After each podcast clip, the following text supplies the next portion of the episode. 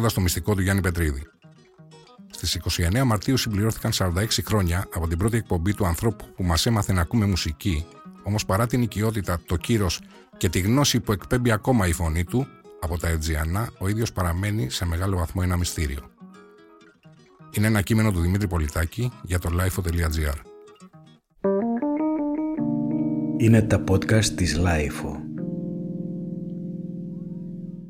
Κάπου ανάμεσα στα διάφορα επαιτειακά σαν σήμερα σημειώματα που κατακλείζουν καθημερινά το διαδίκτυο, υπενθυμίζοντας γενέθλια, θανάτους και πάσης φύσεως σημαδιακές ημερομηνίες, είδα ότι στις 29 Μαρτίου συμπληρώθηκαν 46 χρόνια από την πρώτη εκπομπή που έκανε ο Γιάννης Πετρίδης στο κρατικό ραδιόφωνο το 1975.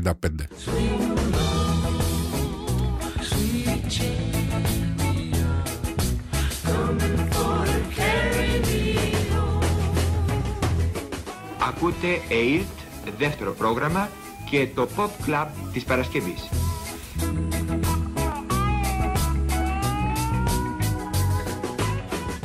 Ακόμα εκεί βρίσκεται, στο πρώτο πρόγραμμα, εδώ και 46 έτη. Όχι συναπτά, αφού για κάποια χρόνια είχε φύγει από την ΕΡΤ, αλλά πάντως μια ολόκληρη ζωή. Ο άνθρωπος που χαρίς καμιά υπερβολή ήταν αυτός που μας έμαθε να ακούμε μουσική, ενώ καλά-καλά δεν είχαμε βγει ακόμα από το αυγό. Ποτέ δεν θα ξεχάσω το στήσιμο και την προσμονή μέχρι να αρχίσει το Pop Club ή το Rock Club Παρασκευές στις 4 το απόγευμα στα χρόνια του 80. Ακούγοντας προηγουμένως ένα μεγάλο κομμάτι της εκπομπής που προηγούνταν με τις αναζητήσεις του Ελληνικού Ερυθρού Σταυρού για άτομα που είχαν χαθεί όταν ήταν παιδάκια στη Μικρασιατική καταστροφή, στην κατοχή ή στον εμφύλιο. Τέτοια ώρα περίπου ήταν που το ξανάκουσα τυχαία μετά από πολλά χρόνια το περασμένο καλοκαίρι στο αυτοκίνητο, σε μια εκπομπή του στην οποία είχε κάνει και ένα αναδρομικό αφιέρωμα στην πορεία του Σούφιαν Στίβενς, εκδηλώνοντας την απογοήτευσή του για το γεγονός ότι ο Αμερικανός τραγουδοποιός δεν είναι όσο διάσημος αρμόζει στο έργο του.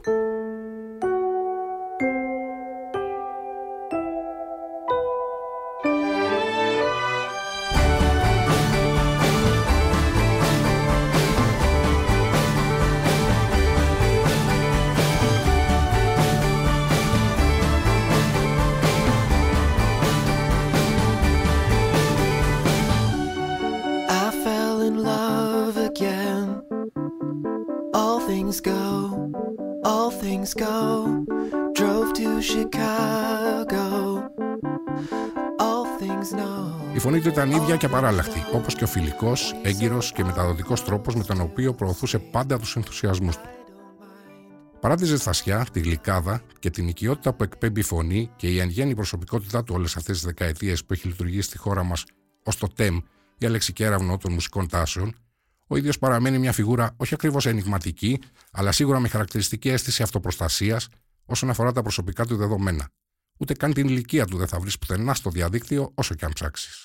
Αυτό το πέπλο μυστηριακής έγκλης που τον συνοδεύει δεν κατάφερε ούτε καν επιχείρησε να διαπεράσει εκείνο το ντοκιμαντέρ παραγωγής 2009 που γυρίστηκε για τον ίδιο και τη ζωή του, υποτίθεται, με τίτλο Once in a lifetime και τελικά δεν ήταν παρά ένας αχταρμάς διαφορετικών προθέσεων και διαθέσεων, όπου μεταξύ άλλων συμμετείχαν προσωπικότητες όπως ο Πέτρος Κωστόπουλος ή ο Πέτρος Ευθυμίου, οι οποίοι δεν αναφέρονται καν στον Πετρίδη, αλλά στο ροκ αορίστος και γενικός.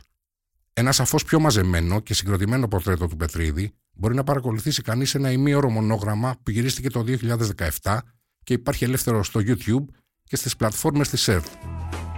Γεννήθηκα στο κέντρο της Αθήνας, λίγο πιο κάτω από την Ομόνια, στη Ζήνονος. Εκεί πέρασα τα παιδικά μου χρόνια, σε μια τελώς διαφορετική Αθήνα από αυτήν που γνωρίζουμε σήμερα. Και σε εκείνη τη γειτονιά υπάρχουν ακόμα τα παλιά αθηναϊκά σπίτια, ευτυχώς. Πήγαινα στο δεύτερο γυμνάσιο και επειδή δεν τα πήγα καλά στην δεύτερη τάξη του γυμνασίου, δεν υπήρχε τότε λύκειο και γυμνάσιο, άρχισα να δουλεύω και πήγα νυχτωρινό στο 8ο, πιο κάτω στην Πατησίων. Έτσι λοιπόν δούλεψα από 14-15 ετών, διάφορες δουλειές, γιατί δεν στέριωνα πουθενά. Για να βγάλω κάποιο χαρτζηλίκι, πήγαινα στο κουρίο του πατέρα μου που ήταν στη Ζωδόχου Πηγής, στα Εξάρχεια, και κάθε μέρα έκανα αυτό το δρομολόγιο Ζήνωνος Ζωδόχου Πηγής για να πάω εκεί να σκουπίσω, όπως υπήρχαν τότε κάποιοι που ξεσκόνιζαν τους πελάτες, και έπαιρνα κάποιο χαρτζηλίκι από αυτούς. Είναι τα ίδια χρόνια, στα τέλη της δεκαετίας του 50 με αρχές του 60, που αρχίζω να αγοράζω από το χαρτζηλίκι αυτό τα πρώτα μου μικρά δισκάκια. Εκεί μαθαίνουμε κάτι λίγα για τα παιδικά του χρόνια, που βοηθούσε στο κουρίο του πατέρα του σε ζωοδόχου πηγής, για την πρώτη πετριά που έφαγε με τη μουσική, για τη στρατιωτική του θητεία στη Λάρισα, όπου έκανε τις πρώτες του εκπομπές, για τον Χατζηδάκη ως διευθυντή της ΕΡΤ, πριν αφοσιωθεί στο τρίτο, που τον έβγαλε από την πρωινή ζώνη, επειδή αυτά που έπαιζε ξένιζαν τους εθνικόφρονες ακροατές. Για την πασοκική διοίκηση αργότερα, που του είχε περιορίσει την εκπομπή από καθημερινή σε μέρα παραμέρα, όπως προσωρινά είχε μετονομαστεί, επειδή έπαιζε πολλά αμερικάνικα, για να έλθει όμως τα πράγματα ο Ιάκωβος Καμπανέλης και να επαναφέρει την τάξη. Στη διάρκεια αυτού του διακριτικού πορτρέτου, δεν πάβει να τονίζει πόσο τυχερός νιώθει που έκανε τα παιδικά του όνειρα πραγματικότητα και πώς νέος έζησε στην εποχή που αναδείχθηκε το μεγαλείο όχι μόνο των Beatles, αλλά και του Θοδωράκη και του Χατζηδάκη. Μόνο στο τέλος όμως επιτρέπει στο θεατή να πάρει μια ιδέα της ψυχοσύνθεσης και της κοσμοθεωρίας του, και αυτή μέσω ενός τσιτάτου του Κέρουακ, το οποίο, όπως λέει, τον αντιπροσωπεύει απόλυτα. Ο Τζακ Κέρουακ είχε γράψει κάτι που με αντιπροσωπεύει απόλυτα. Για να δρέψεις την πραγματικότητα, ζήσε με έναν παιδιάστικο, στοχαστικό και ανέμελο τρόπο στο δάσος της μοναξιάς.